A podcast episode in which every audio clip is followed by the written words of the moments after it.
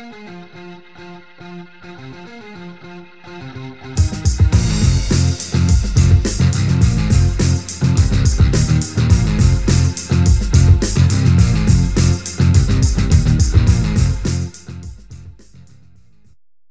there, what's going on, everybody? Welcome back to What's Streaming. My name is Eason, and this is the show where we talk about your favorite things to watch on streaming apps like Netflix, Amazon Prime Video, Hulu, HBO Max, Apple TV Plus, and more.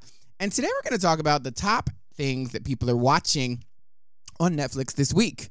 Are you watching I Care a Lot, uh, starring Peter Dinklage from Game of Thrones?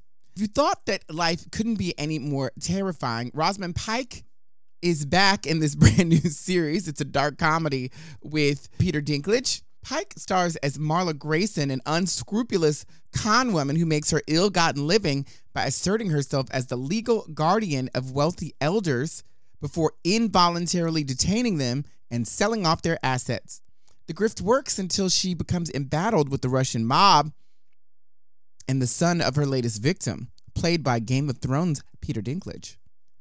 And if you don't understand how bone chilling this story is, let's take a step back again.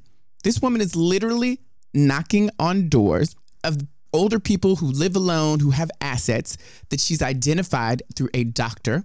And in cahoots with the doctor, they've gone to court, declared this person unable to, t- to manage their own affairs. She takes over as guardian and then sells off all their stuff. Yeah. And then she stumbles across Peter Dinklage and it goes downhill from there. Yeah, so if you're going to Netflix and chill this weekend, I Care a Lot is intense but really good. No, not like that. But you know, with Peter Dinklage in, you know, lots of crazy things could happen. One more time. No, it's not like a Law and Order, but it does get pretty intense.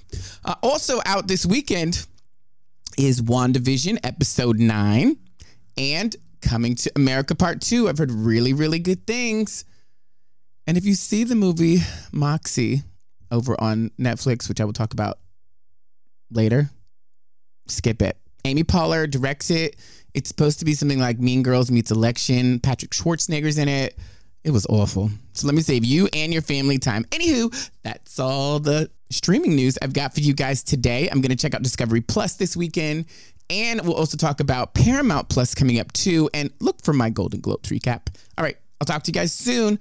Bye bye.